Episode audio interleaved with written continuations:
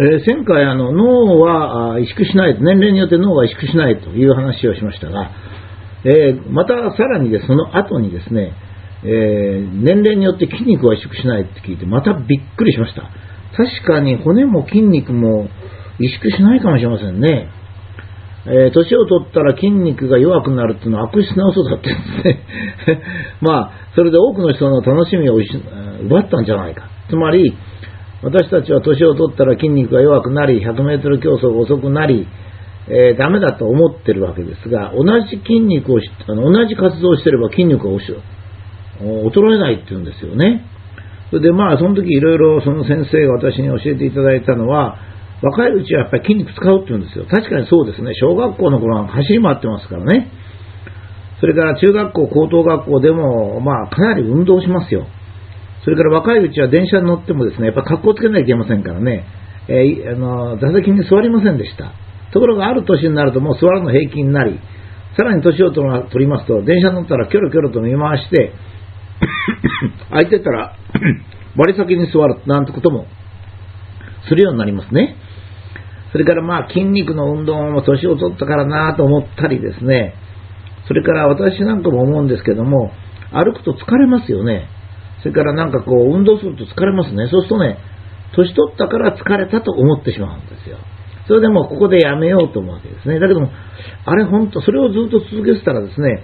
例えばもともと100の筋肉があるときに、まあ、80ぐらいまで使えば疲れますよね。そうするとそこでやめてしまうと、80になっちゃいますね、筋肉が。で、筋肉が80になっちゃうと、また辛くなるのが60だとしますと、今度60でやめちゃいますよね。したら筋肉が60まで下がりますよね。っていうふうにどんどんやっていくとですね、どんどんどんどん筋肉が下がっていきますね。若いうちは何くそっと思ってやりますからね。あまり過度に運動するのをお勧めするわけではありませんが、実は私ね、このことを聞いてから少しあの筋肉を使ってみたり、スクワットやったり、それから久しぶりにゴルフの練習をしたり、少し日光浴、これもあの過度に日光浴しますと、まあ、皮膚に影響を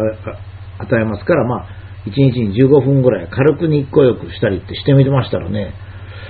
やっぱり体がややこう若返ったっていうんですかね、こう、やる気が出たっていうんですかね、今まではもうちょっとあんなに歩くの？っても嫌だっていう感じだったんですけど、そのぐらい平気になりましたりね、しましたね。それからあの、歩くっていうのもいいんですけども、この筋肉の先生が言ってたように、えー私もそう思いますが、あの、負荷がかかるってことが重要なんですね。つまりあの、えー人間っていうのはですね、例えば80の時に80だといけないんですよ。190ぐらいまでやりますとね、と80が楽になるってことですね。ですからそれが非常に重要なんですが、非常にこう快適になってきました。一つはあの体自身が少し快適だということと、もう一つはやる気が出てきたということですよね。やる気っていうのは僕はあの割合とあの頭の方は常にやる気があるんですけど、体の方はですね、いやーこれ2時間経って講演したからもう次は寝とかなきゃいけないとかってこういつも思ってたんですけども、まそういった自信がついてきたということですね。これはあの、そうですね、今から2年ぐらい前にある骨のお医者さんの講演を一回聞いたことある。これで非常にびっくりしたのは、もちろんあの骨昔からそうだってことは自分で知ってたんですけども、骨の更新ですね。やっぱり骨に負荷がかかってる。骨っていうのはですね、毎日毎日溶けるんですよ、少し。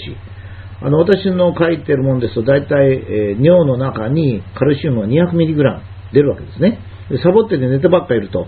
400mg、つまり2倍ぐらい出るわけですよ。ところがですね、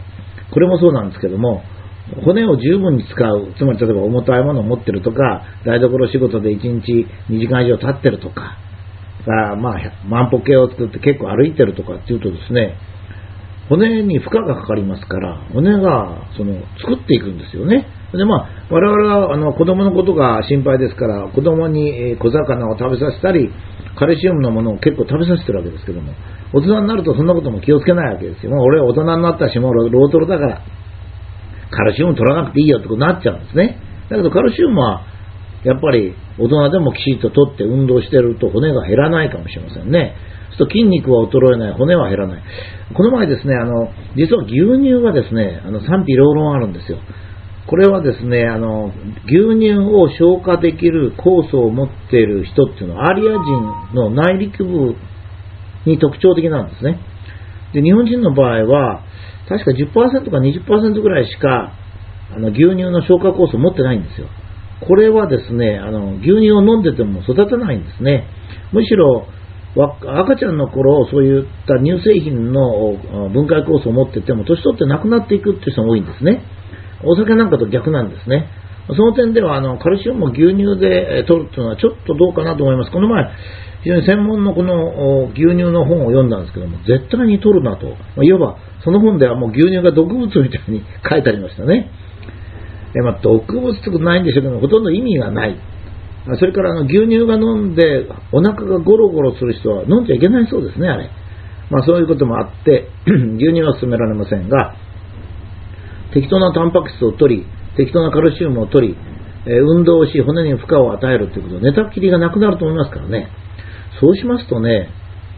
えー、まあ悪質な嘘が 寝たきりを呼ぶんだっていうのもちょっと、ちょっとオーバーな言い方なんですが、まあ物事をはっきりさせるためには少し過度に言った方がいいですから、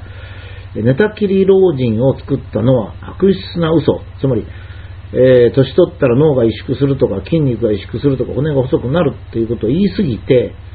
そのために本当だったらばよく考え、えー、運動し、えー、骨に負荷をかけ、カルシウムを取ったり、若い人と同じように子供を、自分が孫にカルシウム取りなさいよっていうと同じように勉強しなさいよ、漢字を読めなさいよと同じことを自分がやれば、生命力があったかもしれない。それが寝たきりを作ったんじゃないか、とも思うわけですね。お前は老人だからどうとか、自分は老人だからどうっていうのも、それは仕方ないって言えば仕方ないんですが、しかしもしかするとそうではなくて、我々はそれを人工的に作ったんだとしたらですね、それは非常に罪深いことですね。え、あなたは年齢がどうだからこうやんなさい。年齢はどうなんだからこうやんなさい。ということをあまり繰り返すということは、その結果、脳を萎縮させ、筋肉を萎縮させ、骨を細くするということになっているかもしれません。この点については、なかなか明確には言えませんが、私は最近聞いた年齢とともに脳は萎縮しない。脳細胞は欠落しない。同じ運動をしていれば筋肉は20歳の人でも60歳の人でもほぼ同じようにつくという研究結果を聞いて非常にこう新しい展望が開けましたしまた人生にとっていいと思います。今はあの年齢があの我々の高い時代ですね。そうしますと人間は若いうちだけ活躍すればいいというわけではありません。えー、っと広長い人生で楽しく生活をするということが日本人全体の幸福になります。えー、年取った人を暗いとこに追いやるというのは平均としての日本人の幸福を減らしていくものだと思いますので、まあ、そういうことをしょっちゅう口に出される方もおられますが、ちょっと考え直してもらいたいということも思います。